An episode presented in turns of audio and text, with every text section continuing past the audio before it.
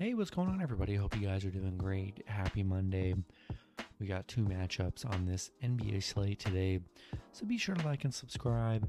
Check out all my links in the description below. And if you guys like betting on NBA player props, you already know, go and sign up with Parlay Play. Get free entries when you guys sign up, so go ahead and hop in there and take advantage. And yeah, we'll hop in it. Two good matchups today starting with the Boston Celtics versus the Milwaukee Bucks. The Bucks opening up as a one-point home favorite with the over/under at 212. Um, Bucks coming off a 103 to 101 win in the last matchup. Um, currently up two to one in the series right now. Uh, Milwaukee four and two covering in their last six. Boston nine and one covering against the Bucks. 7 and 0 covering on the road.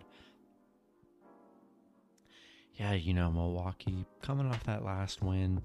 It was a close game. Um, Boston, it was a crazy game. Boston, you know, definitely could have.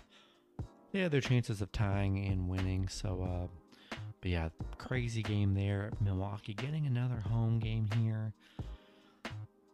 Only a one point spread. Gotta lean with the home team. I like the Bucks in this matchup. I just think it's hard to bet against them at home. If the spread were any higher, I think I'd maybe lean with Boston, but only one point. I gotta lean with the Bucks at home, and that's what I'm gonna do. Taking Milwaukee at home. And then the second matchup, we have the Memphis Grizzlies versus the Golden State Warriors.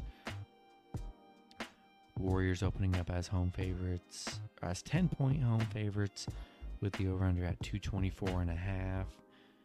Uh, yeah, it looks like there's no Ja Morant for Memphis, which will be a bad loss. Uh, Golden State currently up two to one in the series, coming off a 142 to 112 win against uh, Memphis. I mean, yeah, Golden State coming off in a crazy game. They just dominated them.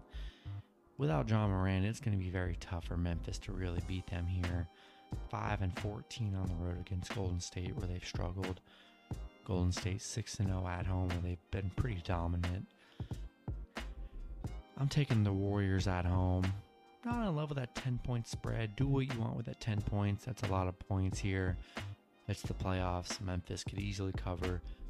But, you know, without Ja Morant, assuming he doesn't play, which I don't think he will, uh, based on how high this line is, I just don't trust Memphis. It's going to be very tough for them to pull a road win without their best player. I'm taking the Warriors at home and then be cautious with that 10 point spread. And that's going to be it for the video. Good luck with your picks and parlays on Monday. Hope you guys all cash out, and I'll see you guys Tuesday. Have a good one.